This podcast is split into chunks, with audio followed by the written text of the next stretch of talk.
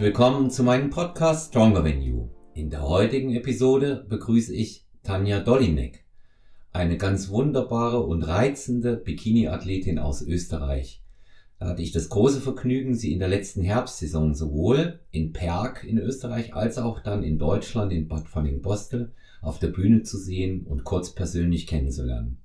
Heute wird uns Tanja über ihre Erfahrungen bei Wettkämpfen berichten, wird uns erzählen, wie es ist, im Coaching zu sein, die Betreuung und was man daraus lernen kann, wenn man einmal eine Wettkampfsaison abgeschlossen hat. Ich wünsche euch ganz viel Vergnügen mit Tanja Dolinek. Ja, herzlich willkommen zurück bei Stronger Than You, wie im Intro angekündigt, heute mit der ganz reizenden Tanja Dolinek aus Wien. Tanja, schön, dass du dir die Zeit genommen hast. Herzenswunsch von mir, dich bei Stronger Than You als Gast begrüßen zu dürfen. Ja, hallo, ich habe mich wirklich gefreut für die Einladung. Ich bin auch froh, dass wir es jetzt geschafft haben. Ja. Ja, wir waren, wir waren mit äh, kleinen Verschiebungen und technischen Problemen beschlagen, aber auch da hat sich wieder die, die Ausdauer und die Geduld äh, von Bodybuilding-Athleten gezeigt. Ne? Also wir, ja, definitiv. Durch, ne? ja. Wir haben einen längeren Atem als die Technik. so ist es, so ist es, genau. Ja, ich äh, erzähle mal ganz kurz, wie wir beide uns äh, quasi kennengelernt haben. Und zwar war das im äh, doch recht erfolgreichen äh, Herbst vom Team Stronger Venue. Da habe ich dich das erste Mal auf der österreichischen Meisterschaft gesehen. Mhm. Ähm, ich bin ja dort als Coach mit meinen Athletinnen und Athleten gewesen und ähm, bist mir äh, sofort sehr aufgefallen, weil du in einer sehr guten Verfassung warst. Sehr gute Präsentation, weil du auch einfach äh, im besten Sinne des Wortes ein, ein besonderer, ein spezieller Typ bist und Dankeschön. Jeder, gerne. Jeder weiß ja, dass ähm, ich Bikini, bekennender Bikini-Klassenfan bin, auch wenn es immer die größte Lotterie überhaupt von allen ist in, in äh, sämtlichen Klassen, die wir eigentlich zur Verfügung haben. Aber ähm, nevertheless schaue ich natürlich mir auch andere Athletinnen dann in dem Fall an und bei dir. Bei dir war das tatsächlich so. Ja, erste Bühnenrunde Herbst 2021. Wie war der erste Bühnengang? Ich frage dich das wie alle anderen auch die gerade das erste Mal oben gewesen sind. Ja, also ähm, die INBF war ja mein erster Wettkampf und es war auch ähm, glücklicherweise ein bisschen ein Heimspiel. Also jetzt nicht wertungstechnisch, aber weil halt auch meine Familie vor Ort war und mein Freund und das war halt einfach ein wirklich nochmal doppelt besonderes Erlebnis, ähm, wenn da einfach die Familie direkt im Publikum sitzt, weil das ja auch Gott sei Dank wieder möglich war. Und ich war, also grundsätzlich muss ich sagen, ich bin ein bisschen schon ein Bühnenmensch. Ich habe ähm, früher getanzt und ich, ich mag das ein bisschen, ich mag das gerne auf der Bühne zu stehen, das, das, das taugt mir irgendwie. Also da, da, da gehe ich voll auf. Aber trotzdem war ich so unglaublich nervös. Also ich bin da raufgekommen auf dieser Bühne und ich hatte zwar Spaß, aber ich war komplett überfordert mit all diesen Eindrücken, mit dem Scheinwerferlicht und mit dem ganzen Posen und die Muskulatur die ganze Zeit anspannen und das hat gefühlt alles Ewigkeiten gedauert. Also ich glaube, weiß nicht, wir waren da, glaube ich, 20 Minuten nonstop auf der Bühne und ich habe einfach dann beim zweiten Mal Vergleich oder so, ich habe einfach keine Luft mehr bekommen. Und dann bin ich von dieser Bühne runter und habe erstmal geheult vor Freude und vor, vor, weil einfach alles abgefallen ist, die ganze Anspannung und das war so, ich war so erleichtert und gleichzeitig so glücklich und, und ja, also es war sehr, sehr viele Eindrücke, die ich gar nicht verarbeiten konnte. Und dann habe ich erst gleich mal geheult. ja. ja, aber war, war sehr, sehr schön, auch im Nachhinein, auch gerade eben zu Hause. Also die IMBF war wirklich ein sehr, sehr cooler Wettkampf, ja. Mhm.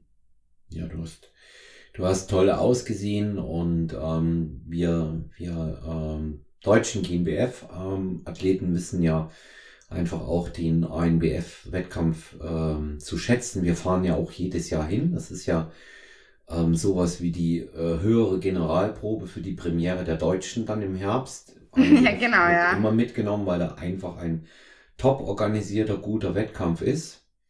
Ja, voll. Und ähm, ich meine auch eine schöne Atmosphäre in der Halle in Perg. Einfach toll. Und, ja, und sie liegt von der, vom, vom Zeitpunkt her einfach perfekt, weil es ist zwei Wochen vor der GmbF und zwei Wochen ja. Abstand zwischen den Wettkämpfen ist ja optimal. Ja, das, das ist es. Und ähm, vor allen Dingen, was man eben auch einfach dazu sagen muss, ähm, es ist immer ein fantastisches Publikum. Es sind, äh, es sind ganz, ganz wunderbare äh, Zuschauer auch immer mit dabei, die waren jetzt auch mit erlaubt. Das war ein ganz normaler Backstage-Bereich ohne Maske erlaubt, ja. Also alles, alles so, so Dinge, ähm, die man früher als Selbstverständlichkeit ähm, genommen hat. Und ähm, heute habe ich äh, so den, ähm, so das Gefühl, ähm, das war so die erste Meisterschaft seit äh, dem äh, Beginn mit dem C-Wort, ähm, die wieder so ein mhm. bisschen was von Normalität auch hatte. Ja, also. Ja, das stimmt. Ja, begeistertes Sie Publikum. Haben das, na. Genau, sie haben das auch richtig schön gemacht, dass sie einfach am Anfang einmal kontrolliert haben. Die haben sich also bei der Registrierung am Freitag bei mir, bei allen Athleten aufgeschrieben, Impfpass fertig aus und dann war's das damit. Und dann hast du das ganze Wochenende, beziehungsweise den ganzen Samstag da ohne, ohne Maske, ohne Band, ohne irgendwas rumrennen können. Das war schon sehr angenehm, ja. Ja. Ja, vor allen Dingen, ähm, es war eben auch so, es war ja klar, dass von vornherein nur 500 Personen insgesamt rein durften. Das hat man auch gut einhalten können. Und insofern, insofern hatte man einfach auch wirklich wieder eine, eine ganz äh, normale Wettkampfatmosphäre auch in dem Rahmen, ja. Mm, und yes. wie gesagt, Publikum absolut begeistert, Athleten absolut begeistert. Ähm, starkes Feld generell, muss man sagen. Auch vor allen Dingen in den Männerklassen mit einer irrsinnigen Besetzung. Ja, 18, 19 Athleten in den, in den einzelnen Klassen. Das ist ja für ähm, so eine Meisterschaft schon wirklich viel. Auch eure ähm, beiden Klassen Bikini sehr, sehr stark besetzt, sehr, sehr schön und ja. Wahnsinn, ja. Ja, du auf dem ersten Wettkampf, das ist unsere Zuhörerinnen und Zuhörer wissen, wie war deine, wie war deine Platzierung und warst du damit zufrieden? Ja, also es ist so eine Sache. Also ich bin Vierte geworden. Ähm, ich muss sagen, zuerst war ich mal überfordert und nicht zufrieden. Dann war ich grundsätzlich schon zufrieden, vor allem weil ich weiß, meine große, große Schwäche ist einfach mein Oberkörper, meine Schultern vor allem. Und das hat man beim Wettkampf auch gemerkt, dass das wirklich eine Schwäche war. Also jetzt auch im Vergleich mit den anderen. Ähm, ich habe mich selbst von meinem Posing her ein bisschen ähm, ein bisschen besser gesehen, wenn ich das mal so sagen darf. Also ich war im Posing, habe ich mich einfach sehr wohl gefühlt und auch die ganze Vorbereitung hindurch ähm, hat mir das wirklich auch sehr, sehr viel Spaß gemacht. Und deswegen war ich in erster Linie ein bisschen enttäuscht, weil ich mir gedacht habe, aber ich habe doch so gut gepost. Und es war aber im Vergleich mit den anderen voll in Ordnung. Also und ich habe mir dann selbst auch immer wieder so gesagt, hey, komm, das war dein erster Wettkampf. Du musst da mal, du musst da mal dich hinstellen und musst das mal machen und dann siehst du, wo du bist. Und mhm. dann kannst du in der Off-Season gehen und dann kannst du das verbessern, was halt nicht so gut war, was jetzt in meinem Fall definitiv die Schultern unter anderem halt sind, aber das ist sicher das Größte. Und insofern denke ich mal, also vierter Platz ist wirklich nicht schlecht. Ja, das, ja. Das würde ich auch sagen, vor allen Dingen in so einem, in so einem starken Feld. Ich ähm, fand deine, ich fand deine Präsentation auch äh, sehr, sehr gut. Wie gesagt, bekennender Fan von dir, deswegen bist du Gast heute. Und ähm, das äh, sage ich auch ja immer, weil ja die meisten wissen, wie, wie stark ähm, sich meine Athletin da platziert hatten. Und ich habe schon auch gesehen, nach meiner Auffassung hätte das durchaus nicht äh, unverdient auch weiter nach vorne gehen können. Aber wir wissen eben auch einfach ähm, in unserem Sport, wem oder was wir uns stellen, Tanja. Ja, und das ja, ist nun genau. mal ähm, eine Jury, die, die versucht, objektiv zu sein, es aber natürlich unter dem Strich nicht sein kann, weil es ist ein Schönheitskontest, ja, ja. den wir dort haben. Und ähm, insofern ist das der Höhepunkt, wo man auch einfach mal ein bisschen Glück äh, dann auch braucht. Manchmal hat man es und manchmal hat man es eben auch einfach nicht. Ne? Ja. Ja, das stimmt. Und mein, mein oberstes Ziel für beide Wettkämpfe, oder mein, also erstens war mir, weil das ist wichtig, dass ich sage, ich habe Spaß, weil eben, wie schon erwähnt, ich, ich stehe gerne auf der Bühne. Ähm, und das zweite war, dass ich gesagt habe, ich würde einfach gerne meinen iWalk präsentieren. Und den kann man ja, wenn man ins Finale kommt. Und das habe ich bei beiden Wettkämpfen geschafft. Also ich meine, es waren jetzt nicht so viele Mädels. Es waren beim, bei der ANBF waren sechs Mädels in meiner Klasse und die und fünf sind ins Finale gekommen. Also das war eh ähm, das war jetzt nicht so die, die große Leistung oder so, aber ich habe mich einfach gefreut, diesen iWalk zu präsentieren, weil ich mhm. gewusst habe, da liegen meine Stärken und auch wenn es jetzt nicht in die Wertung mit einfließt, es macht mir einfach Spaß, dieses, das zu präsentieren, diese Choreografie, die ich ausgearbeitet habe, die ich mir überlegt habe, die ich ja jeden Tag da minutenlang geübt habe in der ja. Früh und, und, und nach dem Training und das war einfach das, wo ich sage, bei der IMBF war ich zwar sehr, sehr nervös, aber bei der GmbF hatte ich einfach am allermeisten Spaß an dieser, an diesem iWalk. Der hat mir mhm. so viel Spaß gemacht und ich bin dort gestanden und ich habe es genossen, dass, dass, dass ich das, dass ich diese Minuten auskosten darf, da diesen iWalk zu präsentieren. Ja, ja. Und ich habe auch von der Dame, die mir die Medaille überreicht hat, bei der, also bei der GmbF, da bin ich nämlich auch Vierte geworden, ähm, die war so nett, die hat mir die Medaille umgehängt und die hat dann gesagt, starke Bühnenpräsenz. Und das war für mich so ein tolles Kompliment, dass ich wirklich gesagt habe, ja, ich hatte, also ich habe ihr dann gesagt, danke und ich hatte auch wirklich Spaß dabei. Und sie hat gesagt, ja, das hat man gesehen. Und dann habe ich mir gedacht, hey, das ja. ist mein Win. Das ist ja. mein Win, der Spaß, den ich hatte. Das war die, das war die Victoria Soltisch die, mhm. ähm, das, äh, die die Medaille überreicht hat. Die, die Vicky ist so eine ähm, sehr langjährige, sehr erfolgreiche Wettkampfathletin bei der GmbF. Ursprünglich mhm. stammt sie aus Ungarn. Und mhm. ähm, die, die Vicky hat in dem, hatte auch eine sehr erfolgreiche Saison.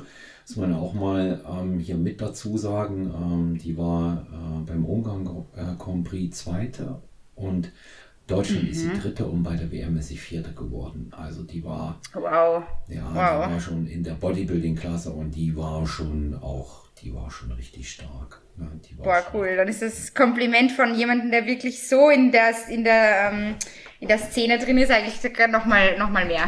Absolut und, und, und dann, das ist auch hundertprozentig so gemeint, die sagt das sonst nicht, ja. Mhm. Und ähm, dann kommt noch hinzu, das ist auch noch eine Athletin der ersten Stunde, die ist bereits 2007, Tanja, deutsche Wahnsinn. Meisterin gewesen. 2007. Ja. Wahnsinn. Also das, das sind dann, das sind dann auch nochmal 14 Jahre Erfahrung, die der ist ja auch immer jedes Jahr mit dabei gewesen in der Orga mhm. als Judge. Und insofern ist das schon dann auch ein äh, besonderes, besonderes Kompliment, ja. Zweimal Vierte, ähm, da kommt natürlich der Gedanke auf zweimal Blech. Aber ich glaube, so siehst es ist ja so, ja, Vierter ist ja. ein bisschen schwierig, ne? Siehst du so mit, mit zweimal Blech?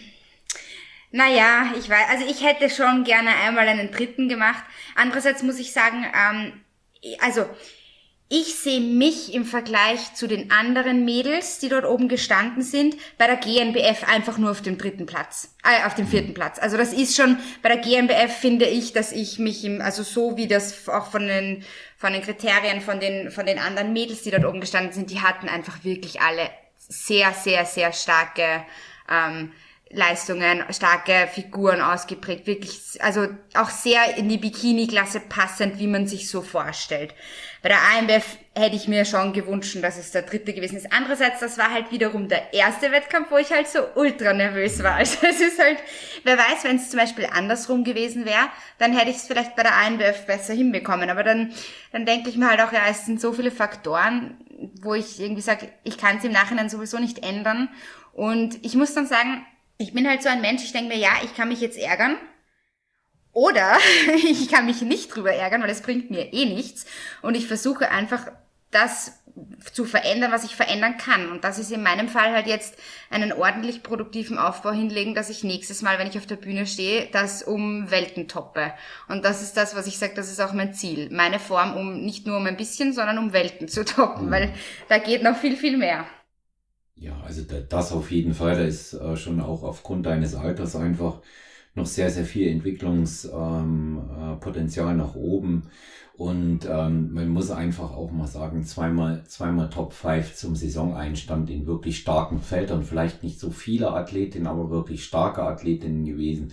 Und im Endeffekt hast du dich ja trotzdem behauptet. So muss man das sehen. Ja, es ist vielleicht am, am Ende ein schwacher Trost, ähm, wenn man, wenn man zweimal Vierte ähm, wird, aber hier dir am anderen Ende ähm, der, der virtuellen Leitung sitzt äh, Mr. Vierter Platz. Also da, da kann ich, da kann ich dir sagen, ich bin ähm, an äh, fünf aufeinanderfolgenden Jahren einmal Fünfter und viermal Vierter geworden.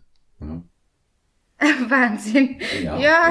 Und ich muss sagen, vier ist eine sehr schöne Zahl. Ich bin, ich bin nämlich so ein bisschen ein Zahlenmonk. Es gibt Zahlen, die finde ich schön und dann gibt es Zahlen, die mhm. finde ich nicht so schön. Und vier ist eine Zahl, die gefällt mir gut. Die also, zwei teilbar? Ja. Ja, und ich hatte die Startnummer 44 bei der ANBF und dann habe ich irgendwie, das, das war auch ein Trost für mich, wenn ich mit der Startnummer 44 den vierten Platz mache.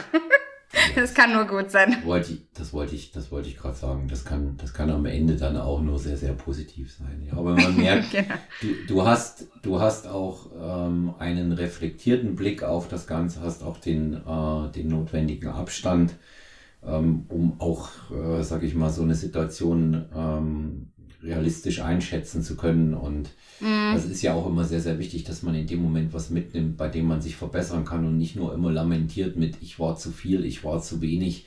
Mm. Ähm, sonst genau. hätte ich, ja, das, das bringt einem, glaube ich, ähm, tatsächlich nicht weiter.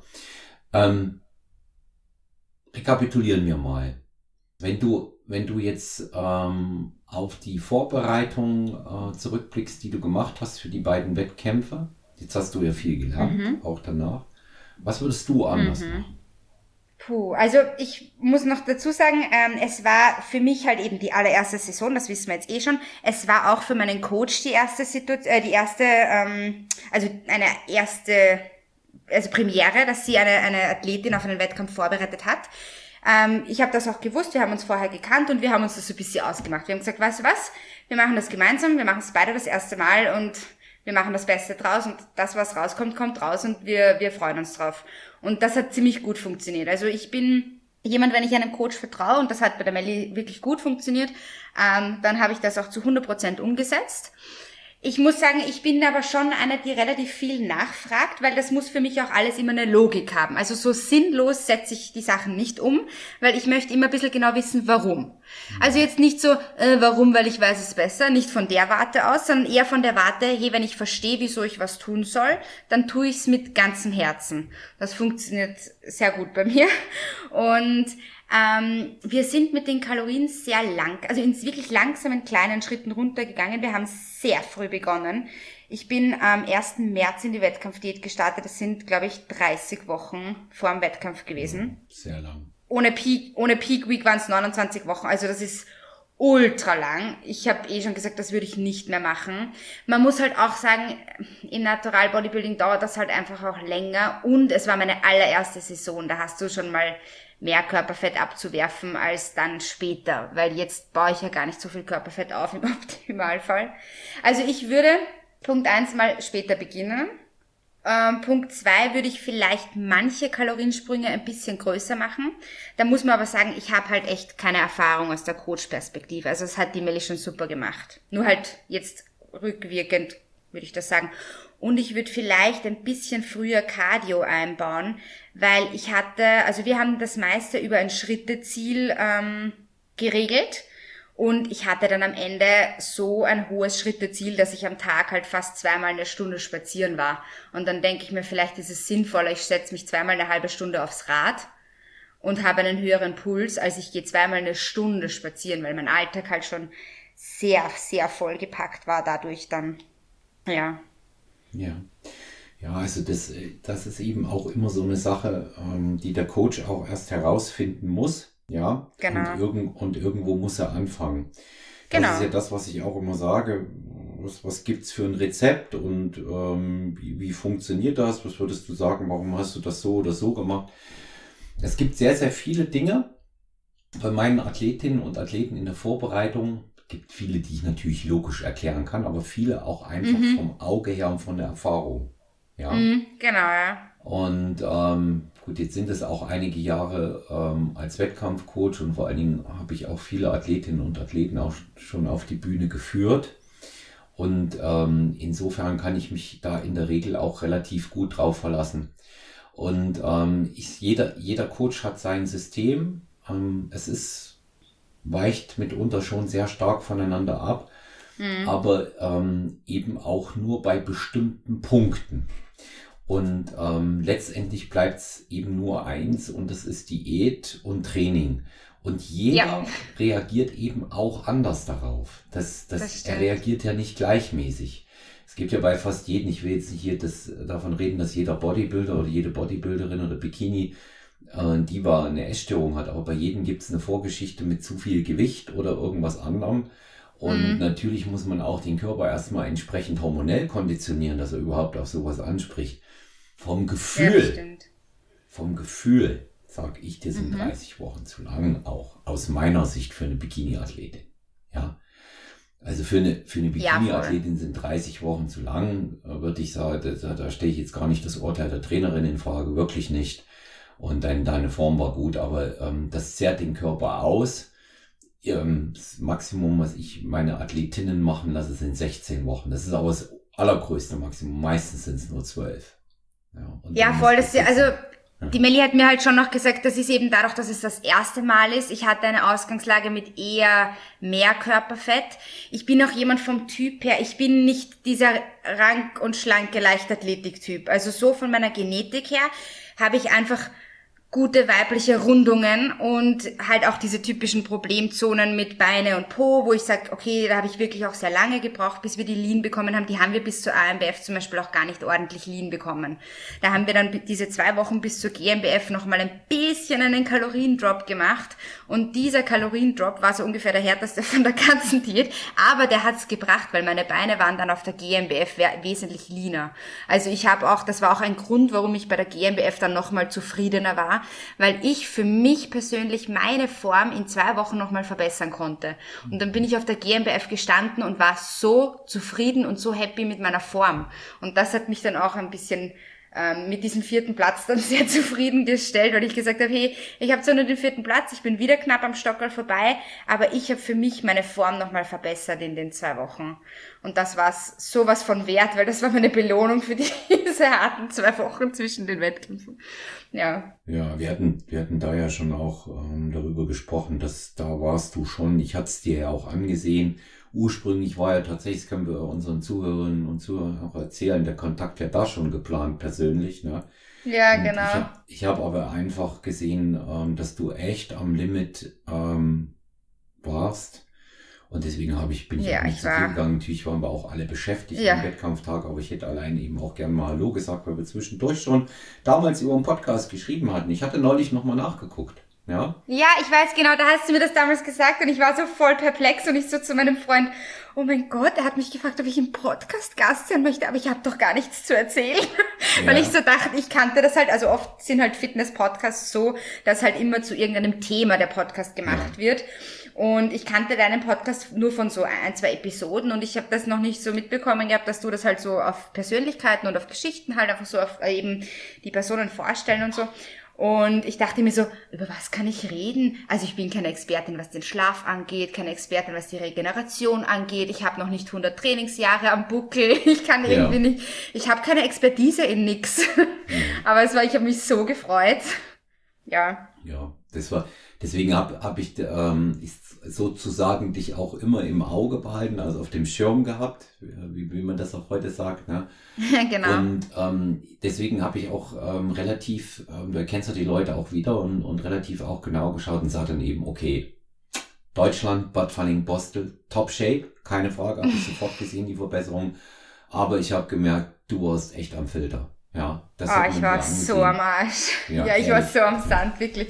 Ich bin von ja. dieser Bühne runter und habe wieder mal geweint. Also das ist bei mir so, ich bin, ich bin eine Person, ich bin sehr emotional, ich bin sehr nahe am Wasser gebaut. Ja. Und dieses, also ich bin auch jemand, ich kann auch Sachen sehr gut unterdrücken und kann auch sehr gut durchpushen, wenn es drauf ankommt, gerade auch in der Arbeit oder eben auch in der Vorbereitung beim Bodybuilding.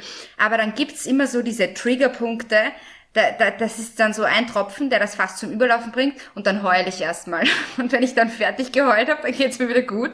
Dann kann man wieder mit mir reden. Und mein Freund sagt dann immer, geht's jetzt wieder? Ja. Also ja, und das war dann auch so. Ich bin dann runter und habe erstmal geheult und habe dann die Melli, mein Coach, hat mich gleich angerufen, weil die war im Wettkampf halt nicht dabei, mich gleich angerufen und hat mit Video und hat gesagt, oh, ist alles okay? Und ich, ich so, so heul, heul, ja, ja, alles super, alles super, nur geheult. Sagt Melli, ich bin so glücklich, es ist endlich vorbei. Es war so toll, aber es ist endlich vorbei. Weil ich war wirklich, wirklich fertig. Ja. Ja, und das ist dann. Das ist, ich hatte genau, Entschuldige, ja ja, wenn hinterher das Adrenalin rausgeht, ne, ja. und dann so die, die Anspannung abfällt, das merkt man schon, ne? Na, total.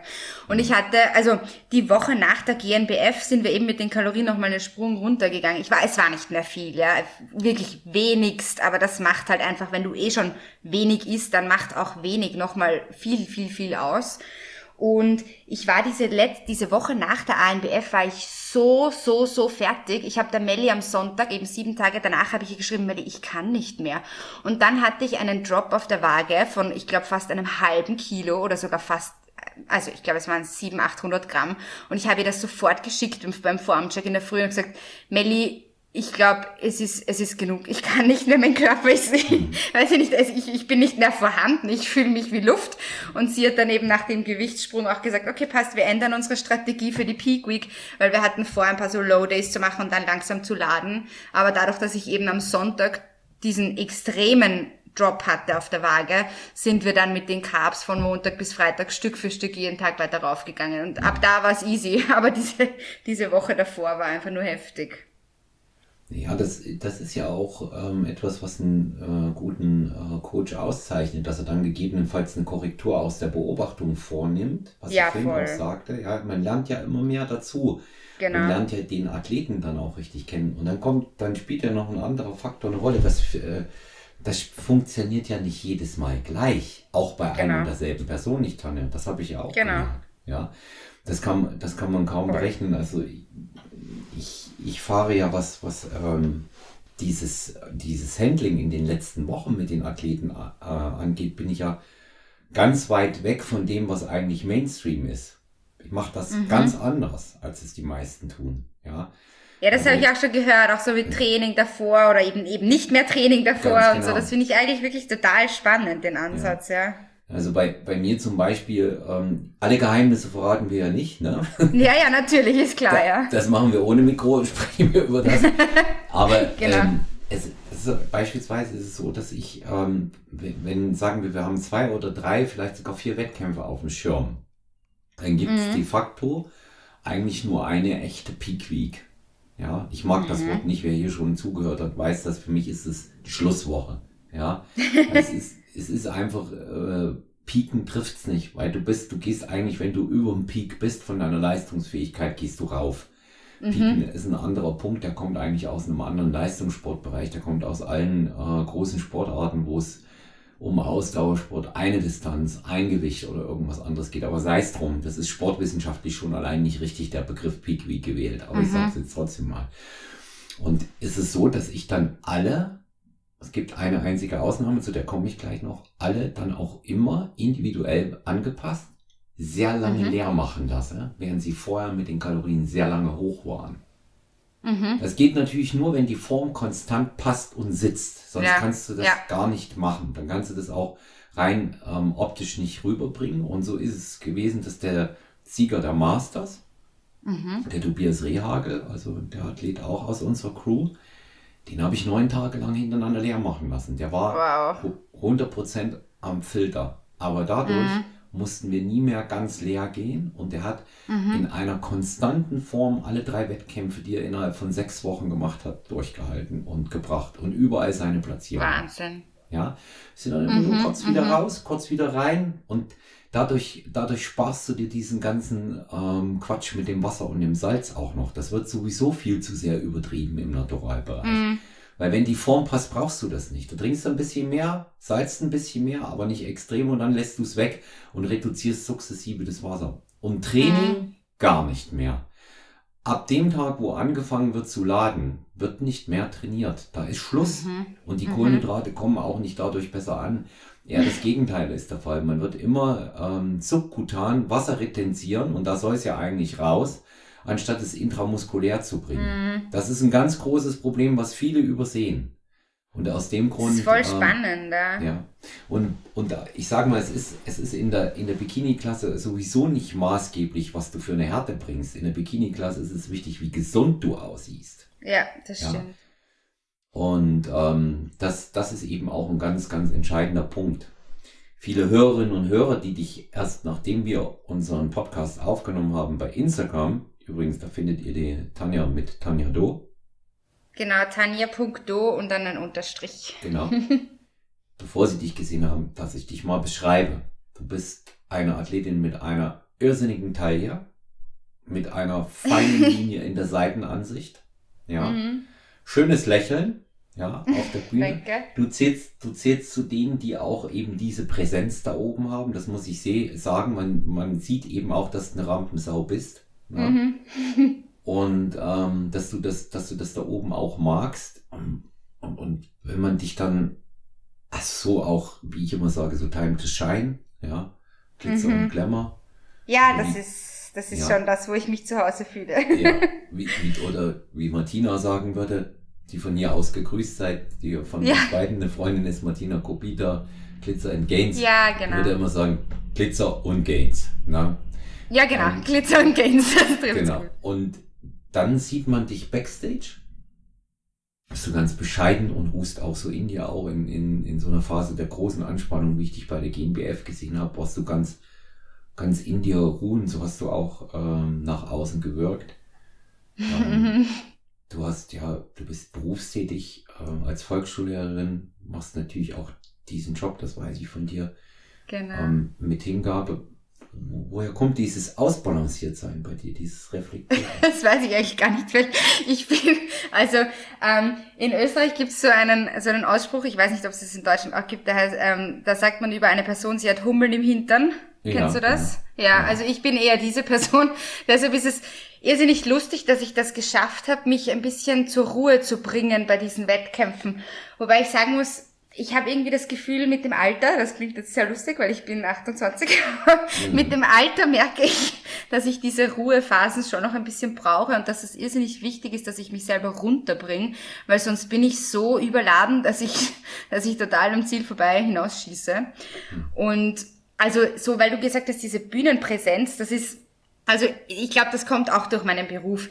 Ich bin ja eben Volksschullehrerin und ich habe jetzt zweimal schon eine vierte Klasse gehabt und ich stehe dann immer dort vorne und ich habe so diesen Ansatz, ähm, ich bin wahrscheinlich immer ein bisschen zu wenig streng im Unterricht, wenn man mich so sehen würde, aber ich habe mit den Kindern ein irrsinnig äh, humorvolles Verhältnis. Ich finde es total wichtig, also meine Kinder, die verstehen alle Sarkasmus, sie kennen das alle, weil das, das gibt's bei mir einfach die ganze Zeit. Und ich finde es irrsinnig wichtig und teilweise auch viel äh, zielführender, wenn man Kindern mit Humor begegnet und wenn man das, wenn sie irgendwie etwas jetzt, ich weiß nicht, wenn sie mir jetzt irgendeinen Zettel nicht abgeben oder die Hausübung vergessen haben oder so, dann, dann spiele ich, ich meine, natürlich schimpfe ich sie, aber dann spiele ich das auch schon ein bisschen so, so aus, indem ich dann sage so, ah, ah, wieso kriege ich deine Hausübung nie? Also halt so ein bisschen so diesen, diesen Humoransatz und und ich glaube, das, das geht irrsinnig gut und da fühle ich mich auch sehr wohl und das strahle ich dann halt auch aus. Und wenn ich dann vor der Klasse stehe, dann habe ich in meiner letzten Klasse habe ich immer gesagt, wisst ihr, das ist, das ist wie ein ganz großes Theater, dieser Unterricht. Ich stehe da vorne und ich hampel für euch den Kasperl runter, dass ihr da versteht, worum es eigentlich geht, weil ich einfach das Gefühl habe, dass sie durch einen positiven Zugang sich viel mehr merken und viel mehr lernen können. Und dann stehe ich da vorne und dann, dann, dann gestikuliere ich wild herum und zeichne auf die Tafel und in bunt und in, in weiß und dies und das und, und alles Mögliche. Und das ist das, wo ich immer sage, das ist mein Auftritt jeden Tag. Also ich habe ja jeden Tag Bühne von acht bis, weiß ich nicht wie viel Uhr, je nachdem, wie lange ich halt Unterricht habe an dem Tag. Also, ja. Diese Sicherheit hat mir auf der Bühne halt extrem geholfen. Ja, ja, und ja gut, aber trotzdem eben äh, gut, gut Balance auch äh, gefunden. Ich habe das ja jetzt auch nochmal besonders feststellen können, als hier die Technik das überhaupt nicht so wollte, wie wir wollten. Und ähm, aber da bist du auch immer, da bist du auch immer cool geblieben und ähm, das, das, da merkt man halt auch einfach, äh, dass du schon, was, was das Mindset angeht, ähm, da auch sehr äh, stabil bist. Ne? Wie, wie war's? Ja, das habe ich durch die, da hab da habe ich viel durch die Prep gelernt, ganz viel. Da war mein Nervenkostüm am Ende sehr, sehr, sehr, sehr dünn. Und das Lustige ist, ich finde, ich merke halt so extrem jetzt im Nachhinein, wie ausgeglichen ich eigentlich sein kann, wenn ich möchte. Wenn und wie, bist. ja, ja, genau, wenn ich satt bin. Und im Vergleichsweise habe ich jetzt immer wieder so Situationen im Alltag, wo ich mir denke, na super, wo ich auf Prep war, habe ich da schon längst geheult und die Nerven weggeschmissen und jetzt sitze ich da und denke einfach so, naja gut, es funktioniert nicht. So, okay, wo ist das Problem? Wie kommen wir zu einer Lösung? Ja, ja.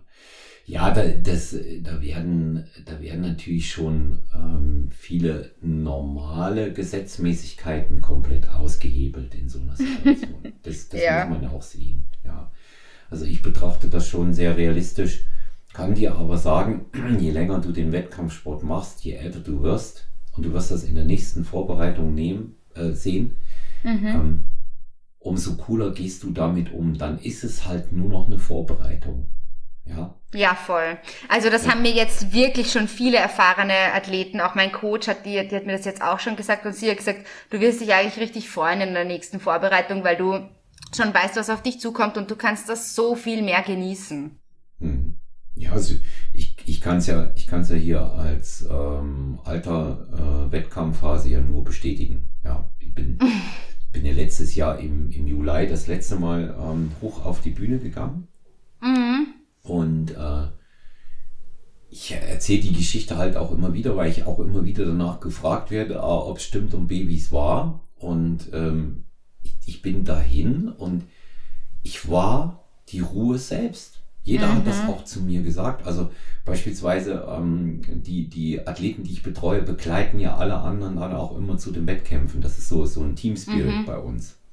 Mhm. Und da war der Tobi Rehagel, der Master-Sieger von, von äh, ANBF. Der war dann auch da und dann hat sie mir gesagt, du warst voll im Tunnel. Sagte, du warst sowas voll im Tunnel. Das, das hat, also ich, ich habe dich so, sagte, du bist ja immer ausgeglichen, ich habe dich noch nie so ruhig gesehen der, der Nico, mhm. Nicolas Rojas, der ja auch so einen mhm. Bombenauftritt bei der ANBF hatte, ne? Mhm. Mit seinem Guest-Posing und der mein Posing-Coach und auch Begleiter war, der hatte mich dann immer zur Eile getrieben und hat gesagt, Olaf, deine, deine, deine Masters 2 sind äh, schon aufgerufen und ich dann, ach, ich sag, ich gehe jetzt Finish machen. Nein, du kannst jetzt kein Finish mehr machen, das ist keine Zeit, wir müssen dich aufwärmen. Ich sag, ich gehe jetzt Finish machen, ich muss mich nicht aufwärmen. Ja, ich wollte natürlich, weil es mein letzter Wettkampf auch war, Tanja, wollte ich mhm. auch der letzte Backstage sein. Ich wollte das genießen. Ich wollte ja, das voll. genießen für mich. Wollte kommen, wollte Hallo zu den alten Kollegen sagen, die ich kannte, zu den Sportfreunden und mhm. wollte einfach dort eine Show abliefern. Ja, das braucht man dann auch. Ja, und wenn du das erste Mal nicht mehr darüber nachdenkst, wie du dort aussiehst, sondern rausgehst mhm. und nur für die Show, dann hast du schon mhm. gewonnen. Dann ja, hast voll. du schon gewonnen. Das ist der, das ist der großartigste Augenblick, den ich in der ganzen Zeit über die Jahre war das der großartigste Augenblick, den ich auf der Bühne hatte. Wirklich mit oh, ganz, schön. ganz großem Abstand. Und ähm, ich konnte halt auch kämpfen, worauf ich Bock hatte. Ja, klar wollte ich kämpfen da oben. Ja, hey, mhm. es ging um nicht weniger als um eine deutsche Meisterschaft. Mhm. Ja. Und die ist mir als Masters-Athlet auch nicht egal, schon mal allein deshalb, weil ich es für mich gemacht habe. Ja, genau, voll, ja. Ja. Und ähm, insofern wirst du dann auch bei den nächsten Wettkämpfen bei dir ganz, ganz schnell bemerken, da geht dann Mode on. Und dann bist, dann bist du auch nicht mehr so, ähm, so schnell mit Nerven runter, weil du es, wie, wie dein Coach zu dir gesagt hat, weil du es einfach auch kennst. Ja, ja genau, voll. Ja. Ja. Ah, ich freue mich deswegen schon so auf meine nächste Vorbereitung. Das habe ich jetzt auch schon ein paar Mal gesagt, auch zu meinem Coach und so. Ich sagte, ich kann es kaum erwarten, in die nächste Wettkampfvorbereitung zu starten, weil ich will das alles nochmal erleben und genießen können. es ja. gibt ein paar so Momente, wo ich sage, das will ich unbedingt nochmal haben und ich will's, ich will das, was ich gelernt habe aus dem letzten Mal, jetzt verbessern.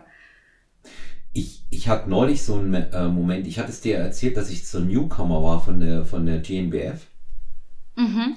Und ähm, habe mir dort die Athleten auch angesehen. Unser eigener Wettkampf wurde ja dort verkündet. Und mhm. ähm, dann war ich Leo Pippinger hier vom, vom Tanning Service.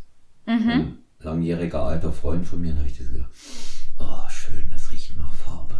Oh, geil, Wettkampf. Ja. Dann riechst du das schon, weißt du, wie, das mit der Farbe noch ja. auch so, ja. Ja. ja. Und ähm, das, das, das packt einen. Also entweder das, entweder das packt dich oder das packt dich nicht. Das ja, voll, so. voll. Ja. Und ja, wenn du, wenn du da einmal drauf bist, so schnell kommst du da nicht wieder runter. Und ähm, es gibt sicherlich den einen oder anderen, der es nur einmal für ein paar gute Bilder macht, aber wenn du, wenn du da richtig, wenn du da richtig Feuer gefangen hast, dann ist es so. Voll, voll. Und da musst du Feuer fangen, weil sonst, sonst tust du dir das nicht nochmal an. Nein. Mit nein. der Diät und den, den Kalorien und, und den ganzen Boxen, die man da tickt jeden Tag, also den To-Dos, die man abhakt und erledigt, das, das tut man nur einmal, wenn man da nicht wirklich Feuer gefangen hat. ja. Die, die Zeit danach, da nach dem Wettkampf. Wie war das bei dir? Also ich muss sagen, ich habe mich selber in dieser Wettkampfform ja, beim Wettkampf habe ich mich wohl gefühlt, aber so im Alltag nicht. Und deshalb, also ich habe auch schon vorher gewusst, oder gewusst, das kann man natürlich nicht sagen, aber ich bin mal davon ausgegangen, dass ich nicht eine sein werde, die wirklich an dieser Wettkampfform festhält. Und so war es auch. Also ich habe mich ja viel zu dünn gefühlt und ich habe mich wirklich gefreut drauf, wieder ein bisschen lockerer zu lassen. Ich habe die, die ersten zwei, drei Wochen waren mit dem Essen ein bisschen mühsam, weil ich einfach ähm, natürlich eh klar kein Sättigungsgefühl hatte und ich, ich war immer so hin und her gerissen zwischen diesem, jetzt darf ich endlich wieder und ich sollte aber nicht alles auf einmal. also das war immer so dieses Hin und Her gerissen sein. Ähm, da hat mich mein Coach auch voll, voll gut noch aufgefangen danach. Also die Melli hat mich da wirklich echt gut betreut und hat auch in jedem Check-in und auch wenn ich ihr immer wieder geschrieben habe und so hat sie immer gesagt, schau mal, wir halten uns jetzt vor Augen, das Essen wird es immer geben. Du musst nicht alles jetzt essen. Du musst nicht alles in der ersten Woche essen, nicht alles am ersten Tag und so weiter und so fort. Und es war ein Prozess, das hat ein bisschen gedauert. Ich habe auch ein bisschen schneller zugenommen, als ich gerne wollen hätte. Aber ich muss sagen, dadurch, dass ich so schnell dann doch ein paar Kilo zugenommen habe, ging es mir rein körperlich und auch psychisch ziemlich schnell wieder ziemlich gut. Also ich habe eben so diese zwei, drei Wochen gehabt, wo ich ziemlich geschwommen bin mit dem Essen. Und dann hat sich irgend so, ein Schalter umgelegt. Und dann hatte ich so dieses, okay, hör zu, du machst das, weil du jetzt besser ausschauen willst, als du vor der Diät ausgeschaut hast. Also reiß dich zusammen. Ja. Und dann habe ich das ein bisschen so wieder unter Kontrolle bekommen und habe, also heißer Tipp, nichts einkaufen, was du nicht essen willst. Also habe ich einfach wirklich nochmal radikal ein paar Wochen lang keine Schokolade mehr gekauft und keine Cheats und keine gar nichts, weil ich mir gedacht habe, ich bin noch nicht so weit, dass ich mich kontrollieren kann, wenn ich da jetzt äh, vier Tafeln Schokolade zu Hause habe. Die sind dann in zwei Tagen alle weg. Und das hat relativ gut funktioniert. Dann habe ich das ein paar Wochen wirklich ein bisschen strikter wieder. Ich habe mir einen Ernährungsplan geschrieben nach den Makros von meinem Coach und habe mich dran gehalten. Also natürlich nicht jeden Tag, aber ich sage jetzt mal an am Anfang an drei von sieben Tagen, dann habe ich mich an vier von sieben Tagen geha dran gehalten, dann habe ich mich irgendwann an fünf von sieben Tagen dran gehalten und so nach zehn Wochen hatte ich das Gefühl, jetzt jetzt geht's mir wieder gut, jetzt bin ich wieder über den Berg. Hm. Das ist aber eine, eine sehr eine sehr sehr kluge Strategie ähm, was ich sehr wichtig finde, ähm, dass du das auch nochmal gesagt hast. Es hat mit äh, deinem äh, vorigen Coach äh, Gespräche und eine Steuerung dieser ja. Rückwärtsdiät gegeben. Das ist ein ganz ja. wichtiger Punkt und du hast es auch gemacht. Ja. Also, liebe Athletinnen, liebe Coaches, fühlt euch da auch mal alle angesprochen. Es braucht eine Reverse Diet. Ja, es braucht eine Ja, auf jeden Fall. Und liebe Athleten, fühlt euch angesprochen, sie einzuhalten, weil es nützt nämlich nichts, wenn man sie nicht kontrolliert einhält. Da kann dann auch der Coach ja. nicht dafür. Ganz schnell sind viele Athleten hinterher immer dabei und sagen, der Coach hat sich nicht gekümmert. Und wenn sie dann einfach auch mal in ihre Unterlagen schauen, also sprich in ihre Dateien im Handy, dort wird das ja alles gemanagt, dann finden sie einfach auch sofort den Plan für Reverse Dieting. Bei mir gar nicht ohne. Mhm. Wir fahren vom Wettkampf weg, da wissen die Leute, was sie essen müssen. Ja. ja, genau, voll. Und die Melli hat mir auch am dem Moment, wo ich von der Bühne runter gewesen bin, hat sie mir schon den Plan geschickt und wie wir dann telefoniert haben, hat sie mir gesagt, du, ich weiß, du bist jemand, du brauchst das sofort, ich habe dir alles schon hochgeladen. Und ich habe gesagt, oh, danke. Ja, gut, sehr ja. schön, sehr schön. Ähm, du hast jetzt dann auch unmittelbar in der, in der neuen äh, Aufbauphase, in der Off-Season, den, äh, den Coach gewechselt. Du bist jetzt äh, bei einer neuen Trainerin. Bei wem bist du aktuell? Mhm. Genau, voll. Also die Melli hat das schon gewusst, dass ich, oder es, ist, ja, es kam für sie nicht überraschend, dass ich Coach wechseln möchte, weil ähm, sie hat äh, selber keine Erfahrung, also außer mir eben keine Erfahrung im Wettkampfcoaching gehabt. Das war der erste Punkt. Und der zweite war, dass sie vor allem im DBFV gar keine Erfahrung und auch keine Berührungspunkte hatte. Und ich habe ihr schon während meinen Vorbereitungen, also während der Wettkampfdiät schon gesagt, ich möchte nächstes Mal beim DBFV starten. Mir hat dieses, also ich habe mich ja ganz, ganz viel auf Instagram halt mit den ganzen, mit anderen Leuten beschäftigt, ähm, Profile angeschaut, die auch Wettkampfdiät machen, Wettkämpfe machen, die halt ähm, gewonnen haben, natürlich auch so ein bisschen Vorbilder und vor allem auch Inspiration holen und Motivation für die Diät. Und mir hat einfach dieses Bild von der DBV Bikini-Athletin so gut gefallen. Also diese Struktur, diese, also die Ausgewogenheit von, von eben den Schultern und den, und den Quads und die schlanke Taille, trotzdem der ausgebaute Rücken. Das, das war für mich einfach so, dass ich sage, also in diese Richtung möchte ich mich entwickeln. Und dann stand für mich schon fest, dass ich zum DBFV gehen möchte danach. Ähm, und ich habe dann eben gesagt, ich möchte mir aber einen Coach suchen, der im Wettkampfcoaching beim DBFV Erfahrung hat. Weil wenn ich sowas nochmal mache, jetzt habe ich es einmal ausprobiert und wir haben das mal gemeinsam zum ersten Mal gemacht. Und wenn ich jetzt aber das zweite Mal diese eine Wettkampfsaison mache, dann möchte ich mich komplett in die Hände von jemandem fallen lassen, der das schon öfters gemacht hat. Dann habe ich ein bisschen auf Instagram geschaut und habe auch ein paar Vorgespräche gehabt mit, mit noch zwei anderen und mich dann im Endeffekt für die Jana und den Vince entschieden und bin seit Mitte Dezember im Coaching bei Ihnen. Genau. Hm. Und ähm, wie sind denn deine Erfahrungen jetzt mit den neuen Coaches bisher? Also ich muss mal sagen, ich habe die Pläne von der Jana bekommen und dachte mir so, oh Gott, ich esse urviel Fett. Und, und dann habe ich einfach beschlossen, okay, ein Coaching kann nur funktionieren, wenn du dich dran hältst und wenn du das, wenn du auf den Prozess vertraust. Das hat bei mir so zwei Wochen gedauert, bis ich mich darauf eingestellt habe. Und dann habe ich beschlossen, naja, ich will ja, dass was weitergeht. Und ich kenne mich noch nicht aus in dem Metier mit leanem Muskelaufbau. Ich habe bis jetzt halt ähm, schon so für mich hin trainiert und, und das befolgt, was ein Coach gesagt hat. Aber so wirklich im langen Aufbau war ich noch nicht. Und dann habe ich mich einfach mal darauf eingelassen. Und ich habe vor kurzem mit einer Freundin geredet und gesagt, das ist das Beste, was ich machen hätte können. Einfach mal blind das verfolgen, also blind, halbblind das verfolgen, was mir vorgesetzt wird. Und ich habe die John ein bisschen gefragt und habe gesagt, warum habe ich diese, äh, warum, warum ähm, gehen wir diese Schiene, dass ich eher die Fette hochhalte und eher dies und eher das. Und sie hat mir das alles erklärt. Es ist eh alles logisch, ja? also ist jetzt nichts, nichts Spektakuläres. Ähm, und ich habe ihr halt gesagt, mir ist es halt extrem wichtig, dass ich nicht nicht extrem zunehme, weil ich sag, ich ich möchte wieder eine Saison machen und ich habe nicht Lust, jetzt 10, 15 Kilo zuzunehmen, die ich dann alle wieder abnehmen muss. Also das bringt mir gar nichts. Dann hat die Joanna gesagt, na, das macht sie, das mag sie auch überhaupt nicht und das ist auch nicht zielführend, vor allem nicht in der Bikini-Klasse. Ähm, und wir haben das wirklich so extrem langsam Schritt für Schritt. Wir sind natürlich bei höheren Kalorien eingestiegen, ist eh klar, ja. Ich kam ja auch von nicht so wenig von der Wettkampfdiät. Also halt bin nach der Wettkampfdiät auch einen großen Sprung mal hinaufgegangen. Ähm, und dann habe ich einfach wirklich, wir haben, ich habe nach den Kalorien gegessen, das Gewicht ist natürlich ein bisschen raufgegangen und dann hat sich mein Körper ein bisschen so angepasst. Dann habe ich wirklich immer so gemerkt, okay, ich habe das Gefühl, ich werde wieder ein bisschen leaner, die Waage ist wieder ein bisschen runtergegangen. Dann haben wir gesagt, gut, dein Stoffwechsel quasi ist bereit für den nächsten Kaloriensprung. Und dann haben wir wieder einen kleinen Sprung nach oben gemacht. Dann ging wieder das Gewicht ein bisschen rauf. Ich habe mich wieder ganz, ganz fluffig gefühlt, habe aber brav weiter trainiert und brav durchgepusht. Und dann habe ich gemerkt, mein Stoffwechsel passt sich wieder an, adaptiert sich, mein Körper passt sich an, mein Körper gewöhnt sich an die Kalorien und es ist wieder ein bisschen runtergegangen. Und ich bin seit ähm, Dezember, also von Dezember bis jetzt, April, ähm, stehe ich zwischen, also das klingt jetzt vielleicht viel, aber das ist für mich in meiner ersten Saison voll in Ordnung. Ich stehe zwischen 10, 11 Kilo über Wettkampfgewicht.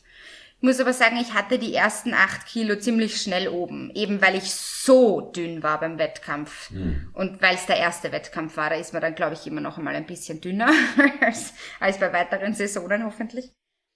Und genau, also ich habe jetzt wirklich nicht so viel zugenommen, als dass ich mich unwohl fühlen würde. Und ich merke, es geht wahnsinnig viel weiter im, im, im Training. Also das, das ist unglaublich. Das ist, das ist natürlich auch immer so, Tanja. Ne? Nach, der, nach der ersten richtigen Diät kommt eben auch wirklich, wenn, wenn man vernünftig ist und vernünftig trainiert, wirklich auch ein leaner Aufbau. Das, mm, das genau. anabole hormonelle Umfeld, was man unmittelbar nach so einer ersten scharfen Diät hat, hast du sowieso nie wieder. Das, was du dir jetzt holst, wenn du vernünftig rangehst an die Sache, und das tust du ja mit deinen beiden sehr erfahrenen und sehr guten Coaches, das ist, das behältst du auch. Das ist auch wichtig. Ja, das ist auch wichtig. Mhm. Das, das fördert, das fördert eben auch einfach Substanzaufbau, den du auch für eine lange Wettkampfsaison brauchst. Ja, genau. das ist eben auch etwas, was man in Deutschland dann bei dir gesehen hat. Du warst zwar wirklich in Form und nochmal verbessert, aber eben wirklich am Limit. Es wäre kein weiterer Wettkampf mehr gegangen. Mhm. Ja. Und ähm, nein, das ist nein, das ist, ist auch so, nicht. wenn man jetzt mal sich, sich eine Saison anguckt, wie planen wir? Ja, wie, habe ich es letztes Jahr mit meinen äh, mit meinem Team geplant und wie planen wir dieses Jahr? Weil letztes Jahr war es natürlich noch ein bisschen vakant auch mit dem, was, wo, wann, wie stattfindet, auch unter mhm. welchen Bedingungen.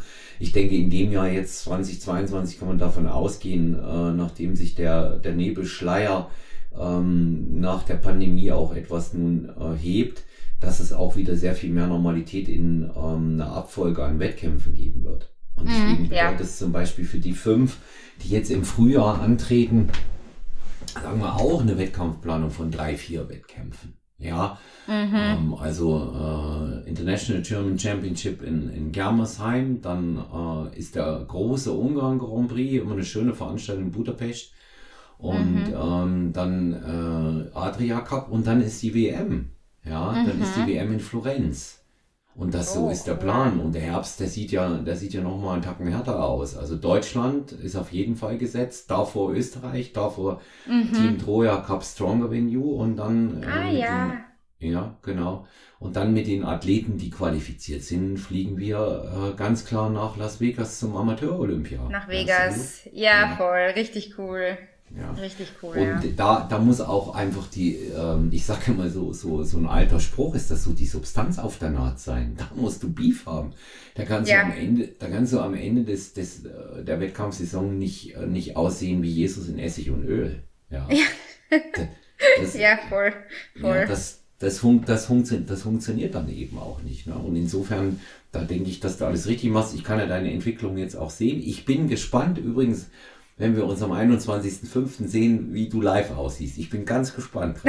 Ja, ja voll, ja, voll. Bin ja, bin ja dann auch mit da, hier kleine Vorankündigung, 21.05. In Wien. Wir kommen dann alle nach Wien. Sonst so kommt es. nie jemand Komm. nach Wien, sonst sind immer alle in Deutschland. So ist es, genau. Posing Workshop in Wien mit der reizenden Lisa Reit, Lisa Bikini Fitness IFBB Pro. Sie wird ähm, da auch für alle Verbände etwas machen, wird zwei Workshops geben, allerdings begrenzte Personenzahl, jeweils nur acht, weil sie auch individuell mit den Athletinnen arbeiten möchte. Ein, äh, die ersten acht werden TBV, ANBF, GNBF sein und der zweite wird NPC, IFBB sein, weil es dann doch auch ein paar andere Figuren und das äh, und so weiter gibt. Und äh, da sehen wir uns dann auch wieder. Und da bin ja, ich natürlich voll. dann ganz gespannt. Da wird dann auch der Podcast raus sein und schauen wir mal, wie sich das Ja, so stimmt. ja, wie sich das Ganze, wie sich das Ganze so anfühlt. Ausblick, Tanja, Ausblick. Du greifst erst in die Wett Wettkampf, erst sage ich deshalb, weil ich dich gerne schon dieses Jahr auf der Bühne wieder gesehen hätte, aber du greifst erst in die Wettkampfsaison 23, 2023 wieder ein, ne? Ja, also ich habe im, das war so lustig, weil ich das Vorgespräch im ähm, Anfang Dezember mit der Joanna und mit dem Vince hatte, da habe ich gesagt, ja, ähm, ich würde halt voll gern in einem Jahr wieder auf der Bühne stehen. und die Joanna hat halt so gesagt, ja, schick mal den Formcheck rüber. Und dann hat sie halt gemeint, ja, deine Linie ist halt richtig gut, eben weil ich so eine schmale Taille habe, aber trotzdem halt ausgeprägte Quads und vor allem auch einen ausgeprägten Latt. Schultern sind halt, ja, nicht vorhanden. Mittlerweile schaut das schon wieder ein bisschen anders aus.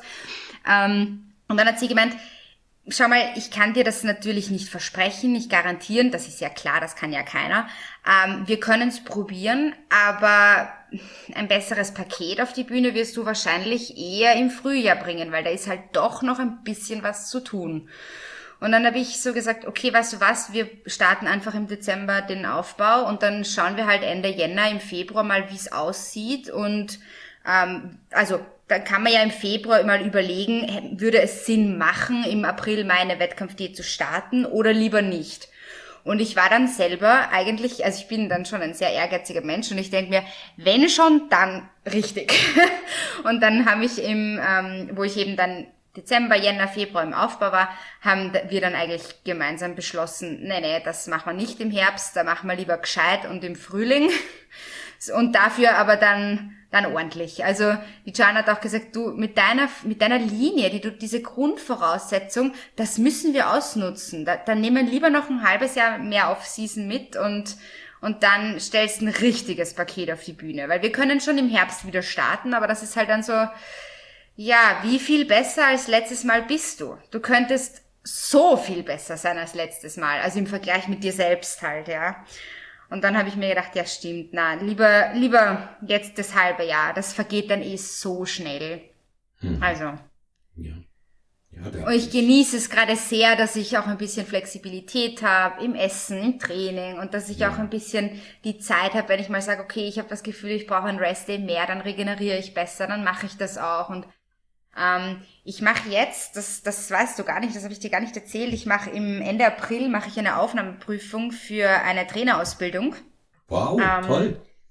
Ja, voll. Es ist, also ich habe, ich interessiere mich wirklich, wirklich, wirklich sehr für diesen Sport und vor allem das Training, aber auch die Ernährung. Ja, mir gar ganze, nicht aufgefallen. genau, ja, es fällt gar nicht auf. Mein Freund hat gesagt in der Wettkampfdiät, er kann schon sich nicht mehr mit mir unterhalten, weil bei mir gibt's 24-7 das Thema Wettkampf, Diät, Sport, Training. Er hat mit mir über nichts anderes mehr reden können, das hat mir schon ganz leid getan, weil ich wirklich über nichts anderes gesprochen ja. habe. Dann habe ich gesagt, ich suche halt eine Ausbildung, wo ich wirklich was Ordentliches lerne. Und dann kann man ja diese berühmt-berüchtigten Online-Fitness-Lizenzen machen, wo halt mehr so für Papier ist und so. Und ich habe dann gesagt, ja, das bringt mir nichts, weil wenn ich die Ausbildung mache, dann mache ich das ja nebenbei und aus Leidenschaft, weil ich werde trotzdem Lehrerin bleiben. Ich möchte keinen Berufswechsel oder so machen. Aber ich möchte halt wirklich, ich will die Hintergründe erfahren. Ich will, ich will viel mehr in die Materie eintauchen. Das, das wirklich, ich brenne richtig dafür. Und dann hat mir eine Freundin erzählt von einer Trainerausbildung ähm, bei der Bundessportakademie bei uns in, in Linz, die gibt's auch in Wien. Und ähm, das ist eine, eine Sportinstruktorenausbildung, heißt das. Das ist im Prinzip wie eine Trainerausbildung, nur halt mit, mit schon ein bisschen mehr äh, Theorie dahinter und wirklich auch sehr anatomisches Grundwissen und und die, da musst du aber eine Aufnahmeprüfung dafür machen. Und das ist grundsätzlich, ist das sportlich für mich eigentlich keine Herausforderung. Man muss ein paar Klimmzüge machen und ein paar, ein paar Sit-Ups und ein paar Muskelgruppen. Da muss man Übungen dafür nennen. Das ist alles, was, wo ich sage, das, da, da spiele ich mich sehr. Aber man muss laufen dafür. Und ich, ich bin halt so gar nicht Leichtathletik. Das ist so, äh, also wenn ich Cardio mache, dann mache ich das am Stairmaster oder am Rad. Aber ich gehe sicher nicht laufen. Ja, jetzt gehe ich laufen, weil ich habe ein Ziel. Ich möchte diese Aufnahmeprüfung schaffen. Und da muss ich ein bisschen, ein bisschen schnell dafür laufen. Ich muss dafür ähm, 2,3 Kilometer in 12 Minuten, glaube ich. Also das ist schon ein ziemliches Tempo, das man da zusammenbringen muss. Und das könnte ich zum Beispiel auch nicht machen, wenn ich jetzt auf Wettkampfdiät wäre oder wenn ich kurz vor der Wettkampfdiät wäre, weil da hat man einfach die Kapazitäten nicht dafür. Da muss man halt 100% ins Bodybuilding legen, wenn du ein entsprechendes, äh, einen entsprechenden Outcome haben willst. Und ja, der, deswegen sage ich, ich genieße das jetzt sehr. Ja, der eine oder andere, der eine oder andere Gast von mir, der hier schon war und auch ich würden dir da jetzt vehement widersprechen.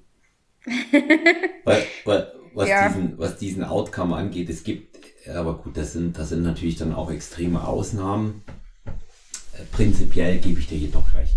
Ja, prinzipiell gebe ich dir recht. Äh, man kann nur eine Sache richtig machen und äh, Bodybuilding und Austauschsport liegt einfach so diametral weit auseinander vom ja. Grundansatz her, dass ja. es so ja, Sinn genau. macht, wie du es gerade gesagt hast. Genau. Ich möchte aber hier an einen meiner Gäste erinnern, der sehr erfolgreich in beidem ist. Und das ist Dr. Frank Holger Acker, der bereits dreimal bei mir zu Gast bei Stronger When You war. Und der hatte mhm. das Kunststück ja fertig Hört ihr bitte die Folge mal an. Der heißt Hybridathlet und so ist die auch hier bei Stronger Than You gelistet. Hybridathlet äh, Frank Holger mhm. Der hat das Kunststück fertiggebracht zur deutschen Meisterschaft im Natural Bodybuilding GNBF 2019 am, Freit äh, am Samstag anzutreten, Dritter in der Männerathletik mhm. zu werden und am Sonntag am selben Wochenende Marathon in Köln zu laufen. Nein. Na, Wahnsinn. Ja. Ah, das sind Naturtalente, das sind Ausnahmen. Der, der, der würde Na, Wahnsinn. Hut ab der, vor der Leistung. Ja. Aber das ist eben das auch ein, ein, das sind auch über Jahre erworbene Skills. Ja, voll. Ja. Also, das ist ja, wie du sagst, das ist ja höchst individuell alles. Ja. Ähm, aber in den meisten Fällen wird es wahrscheinlich eher zutreffen, dass ich sage, natürlich kannst du jeden Sport verbinden und du sollst auch immer das machen, was dir Spaß macht und das muss ja. definitiv nicht zu 100 Prozent das eine sein. Aber wenn man halt in so einer Situation ist, dass man irgendeine Art von Wettkampf oder irgendeine Art von Competition ähm, macht, ob es jetzt Powerlifting ist, ob es ein Marathonlaufen ist, ob es jetzt Bodybuilding-Wettkampf ist, ob es eine Schwimmmeisterschaft ist, was auch immer, dann musst du zumindest für eine kurze Zeit, im, im Fall von Bodybuilding wäre es jetzt der Zeitraum der Wettkampfdiät, sage ich jetzt 12, 16, 20 Wochen, wie auch immer, ähm, da musst du halt dann alles oder so gut wie es geht alles darauf optimieren, wenn du den dementsprechenden Output haben willst. Also wie gesagt, bei den meisten Menschen wahrscheinlich. Es gibt immer ein paar Leute, die können das auch anders und die sind, die sind da ähm, besonders was Besonderes. Mhm. In dem Fall zum Beispiel. Also das ist wirklich eine Wahnsinnsleistung. Ja. Muss ich mir echt anhören, die Folge, ja voll. Ja, ja er, er schildert es auch äh, total trocken. Ich sagt er, ob es gut war? Boah, nein, sagt er. Ob ich es nochmal machen würde? Vielleicht, ja. ja. Ob es sinnvoll ist? Mit Sicherheit nicht. Na, er, sagt, Ja, er sagt eben auch, und, und wenn, wenn, ähm, das ist ja, selbst wenn man kein Leichtathlet ist, aber das Grundwissen haben wir beide, ja, wenn, wenn du so rekapitulierst und sagst, was ist das größte Problem, wenn du so etwas wirklich kurz hintereinander machst. Es geht ja nicht mal ums Parallelbetreiben. Wir wissen, dass es genügend Bodybuilderinnen und Bodybuilder gibt, die Lauftraining machen zum hm. Bodybuilding dazu. Die gibt es. Ja, voll. Ja, aber auch ja, ja, ja. Marathon auf Zeit ist eine ganz andere Sache. Das genau, größte Problem an diesen beiden Dingen hintereinander ist ja die Dehydration am Wettkampftag im Bodybuilding. Die musst du ja auffangen, weil du für einen Ausdauersport wie den Marathonlauf einfach unglaublich gut hydriert sein musst. Mhm. Das ist das größte Problem. Wahnsinn. Und, ja, stimmt, ja. Ja, genau. Und jetzt mal abgesehen von allen anderen, dass die Beine steif sind, dass du total erledigt bist. Und aber er hat das so gesagt, er hat gesagt, er hatte beides trainiert. Er hat sich das erst so gar nicht gedacht. Das war ja zufällig, dass es dann zustande kam. Er hatte beides mhm. trainiert. Er hat sich dann überlegt, okay, wie fange ich die Dehydration auf? Ich trinke Milch. Mhm. Meine mhm. Glykogenspeicher sind voll mit den Carbs. Das heißt also, ich habe genügend Kraft zu laufen. Ich muss mhm. nur die erste Zeit überstehen. Ja, mhm. dass er in Gang kommt, also dass die, dass die Müdigkeit rausgeht. Und so hat er es dann mhm. letztendlich auch gemacht. Wahnsinn. Hat einen ganz interessanten Blog. Ich kann das nur empfehlen. Frank Holger Acker ist ähm, vor allen Dingen ein sehr ehrlicher Typ und ähm, neben diesen ganzen Aktivitäten wie äh, Kraftsport, Krafttraining, Bodybuilding, Laufen, ähm, einen Lehrstuhl als Dozent etc. pp. schreibt er auch noch Bücher und hat den Blog 80 Marathons um die Welt. Boah. Wahnsinn. Ja, den, ja. Den, den kann man, den kann man sich, den kann man sich auf jeden Fall mal anhören. Aber ich bin mir, ich bin mir sicher, dass du, dass du das äh, hast du ja souverän gemacht. Oder ist das, steht das noch an mit dieser, äh, mit dieser Aufnahme, mit diesen Aufnahmen? Ja, die ist, die ist am 23. April, also es ist genau in drei Wochen. Oder ja, 26. April, also Ende April, ja, genau. ja. Oh, das, das ist ja, das ist ja schon dann, ähm, das ist ja dann schon der Dienstag, Montag, nachdem wir uns sehen, gell? in, in Wien, ne? Der 23. Nee, stopp, 23. Nee, das ist ein falsches Monat, genau. genau. Falsches Monat, ja, voll. Genau. Ja, deswegen hatte ich dich letztens gefragt, welches Monat, weil du hast nur gesagt, der 25. Dann habe ich mir gedacht, oh, da ist genau die Aufnahmeprüfung. Aber dann hast ja. du eh gesagt Mai und dann habe ich mir gedacht, genau. ah, okay, passt, das ist ein genau Monat später. Mai, genau, der Mai ist es. Also ich drücke dir da auf jeden Fall die Daumen, weil ähm, so, so wie ich dich auch kennengelernt, du wirst es schaffen, so wie ich dich auch kennengelernt habe, wirst du auch eine gute Trainerin. Ich meine, das, das Didaktische hast du schon allein ja. durch, durch deine Arbeit als, als Volksschullehrerin, die, dann den pädagogischen mhm. Ansatz auch, wie du mit wirklich sensiblen Wettkampfathletinnen und Athleten dann gegebenenfalls mal reden wirst. Weißt du zudem noch ja, aus eigener Erfahrung, also das könnte die nächste Erfolgsgeschichte werden. Ja, also ich habe ich hab vor, ähm, oder ich habe vor, ich habe mir mal ein bisschen so überlegt, was ich dann damit machen könnte. Grundsätzlich möchte ich die Ausbildung mal einfach deswegen machen, weil es mich wirklich einfach sehr interessiert. Mhm. Ähm, und ich habe mir gedacht, ich kann mir zum Beispiel vorstellen, dass ich dann so ein paar, weiß ich nicht, am Anfang vielleicht ein paar Mädels, so eine Handvoll, ein bisschen so betreue, einfach mal nebenbei. Und dann schauen wir mal so, was dabei rauskommt und wohin sich das entwickelt. Und aber so grundsätzlich den Leuten helfen, das macht mir auch so viel Spaß. Also ich mache das jetzt auch ein bisschen auf Instagram, dass ich ein paar Videos poste zum Training, auch mit Erklärungen, Technikvideos oder so, wo ich einfach sage, ich weiß, wenn du in Instagram was suchst, wenn du ein Technikvideo suchst, du brauchst nur zu irgendeiner großen Athletin gehen oder zu irgendeiner großen Influencerin, die auch im Fitnessstudio halt aktiv ist. Die haben alle schon x Erklärungen haben sie auf ihren Kanälen und du findest da Technikvideos bis zum Umfallen und brauchst du nur einmal auf irgendein renommiertes Gym draufklicken und hast alle Leute, die da irgendwie schon ganz, ganz viel Content posten. Mhm. Aber ich sage einfach, es macht mir Spaß und ich gehe in dieser Erklärrolle auch ein bisschen so auf. Ich meine, klar kommt ja nicht von irgendwo, dass ich Lehrerin bin. Ähm, und das, das macht mir gerade ein bisschen auch auf Instagram so viel Spaß. Und dann denke ich mir, ja, warum nicht auch einer Handvoll Menschen ein bisschen auch weiterhelfen, weil ich genieße ein Coaching auch sehr. Also ich genieße es sehr, in einem Coaching zu sein. Ich könnte mir das auch nicht vorstellen, eine Wettkampfdiät alleine zu machen, weil ich sage, ich will das einfach abgeben. Ich halte mich dran, ich kriege die Pläne und ich will es abgeben. Ähm, dann, dann muss ich nur mehr ausführen. Und das finde ich super. Und da, da helfe ich voll gern auch anderen Leuten dabei. Mhm. Ich bin, ich bin da, ich bin da auch ganz gespannt, was daraus wird, aber ähm, ich äh, sorge schon auch immer dafür, dass der Kontakt hält bei solchen Sachen. Und mhm. ähm, wer, wer weiß, vielleicht ist unsere nächste Podcast-Aufnahme mit dir nicht nur die nach einem erfolgreichen Wettkampf 2023, sondern eben vielleicht ja. auch, äh, du hast dein Coaching bereits begonnen und ich denke Voll. mir, dass das, dass vielleicht. Das, dass das, genau, dass das auch mit, mit deiner, mit deiner ähm, ganzen einfühlsamen Art, die du auch hast, und deiner offenen und fröhlichen Art auch gut wird. Ne? Weil letztendlich ist es Sport, letztendlich ist es Spaß, was wir da machen, Tanja. Und ich glaube, für, für uns ist es immer ein bisschen, ja, schon am Rande des Limits und unserer Welt. Dann, ja, man muss ein bisschen verrückt sein, um das zu machen. Genau. Ja, und dann guckst du aber eben von außen drauf und merkst, dass es wirklich klein ist alles, gell? Ja, das ist, hm, das ist schon, das ist schon ein, ein sehr, sehr kleiner, äh, kleiner Kreis auch. Und das, das Leben ja, spielt sich ja trotzdem noch draußen ab und Gott sei Dank ist das so. Ne? Und nicht, ja, voll. Nicht nur, nicht nur im Gym, nicht nur im Gym, so ist das auch. genau. Ja. Ja, Tanja, jetzt sind wir, jetzt sind wir fast auf der Zielgeraden. Drei mhm. Fragen an dich. Was liegt aktuell für ein Buch auf dem Nachttisch? oh, oh, gar keins. ähm, ich habe ein paar Bücher im Regal stehen, die ich unbedingt lesen möchte, aber ich habe aktuell überhaupt keine Zeit. Ich weiß, fürs Lesen muss man sich Zeit nehmen, wie auch für alles ja. andere. aber ich tue es gerade gar nicht. Also mhm. ähm, ich habe ich hab zwei Bücher zum Thema mental, ähm, also mentale Entwicklung. So ein bisschen, das interessiert mich immer sehr.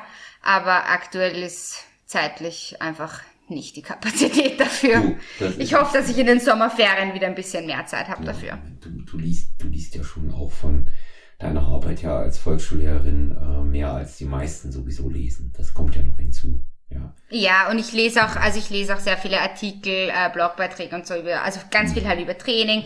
Jetzt gerade lese ich mich äh, sehr in die in die Richtung Supplements ein, ähm, halt alles online, ja, aber da, da lese ich, also ich habe jetzt in den letzten Tagen immer wieder so Erklärungen zu Supplements gepostet, warum ich was nehme und so. Und ich habe auch schon sehr positive Rückmeldungen drauf bekommen, wo mir echt manche gesagt haben, ma, voll cool, dass du das erklärst und so. Und ich merke halt, das interessiert mich auch sehr. Aber deswegen habe ich halt auch irgendwie nicht die Zeit, dass ich jetzt sage, ich setze mich hin und lese ein Buch. ja. Wer oder was hat dich zuletzt am meisten beeindruckt? Ähm, zuletzt, äh, zuletzt hat mich mein Freund am meisten beeindruckt. Der hat im Fitnessstudio gerade, also der trainiert seit über zehn Jahren und hat jetzt gerade so eine Phase, wo er so viele Carbs isst irgendwie, viele Kohlenhydrate, dass er sehr, sehr stark ist im Training und er berichtet mir dann immer nach dem Training ganz, ganz stolz von seinen von seinen, oder halt stolz, ja, wenn er das jetzt hört, dann würde er sagen, nee, stimmt ja gar nicht. Aber er erzählt mir dann halt immer, was er so geschafft hat und ich finde das einfach wahnsinnig, wahnsinnig ähm, motivierend und inspirierend, dass man einfach sieht, hey, nach zehn Jahren hast du, wenn du es richtig machst, hast du auch nach zehn, zwölf, dreizehn Jahren immer noch so eine Begeisterung für den Sport. Das wird nicht langweilig. Es wird einfach nicht langweilig. Hm. Oder nach 30, wie ich. Oder nach 30, ganz genau. Ja, genau. Und ähm, wenn du, wenn du jetzt äh, mal den Sport zu, so äh, zuallererst mit einbeziehst, 2023, dein Wunsch, dein sportlicher Wunsch, wo du sagst, da möchte ich hin, das, das ist sowas, was ich möchte, was ich erreichen möchte? Ähm, ich hätte gerne, dass wenn ich das nächste Mal auf der Bühne stehe, dass man nicht sieht, was heuer meine Schwächen waren. Hm, das ist gut. Das ist gut, ja. Ja, kann ich kann es nur immer wieder betonen. Sehr, sehr beeindruckend, sehr reflektiert, auch in, in deinen, in deinen ja, sehr jungen Jahren. Und ähm, wie immer, wenn ich jemanden interessant finde, ähm, hat mich mein erster Eindruck auch überhaupt nicht getäuscht. Und das war ein sehr schönes, ein sehr abwechslungsreiches Gespräch mit dir, Tanja. Ja, voll. Und ähm, ich bedanke mich dafür, dass du dir die Zeit genommen hast. Ich bedanke mich auch für deine Geduld jetzt im Vorfeld. Und, okay, ähm, gar kein Problem. Ja, und am, am Ende sage ich ja, heute, heute habe ich dir schon geschrieben, heute passt es sicher und so ist es ja dann auch. Ne? genau, ja. Vom, auch, auch vom Ergebnis Technik läuft, alle Termine gehen und es haut ganz wunderbar hin. Ich wünsche dir ähm, eine gute, vor allen Dingen gesunde Zeit des Aufbaus, des Besinnens zwischen den Wettkämpfen auch weiterhin. Mhm. wünsche dir, dass du so, so äh, auf deine angenehme Art so ausbalanciert und reflektiert bleibst und dann ganz viel Erfolg, wenn du wieder angreifst und ähm, ja, und da, das, wir halten alle anderen über dich auf dem Laufenden. Einverstanden? Dankeschön. Ja, ja, wenn euch die Episode mit Tanja Dolinek gefallen hat, abonniert uns, lasst uns ein Like da, kommentiert sehr, sehr gerne. Wir freuen uns über jede Art von konstruktive Kritik. Sehr, sehr gerne über auch Fragen an die Tanja über ihr Instagram-Profil Tanja Do mit Unterstrich oder auch olafmann.sty. Genauso könnt ihr über personal-trainer.gmx.eu oder 01737739230 eure Nachrichten schicken oder Sprachbotschaften. Könnt ihr sehr, sehr gerne tun.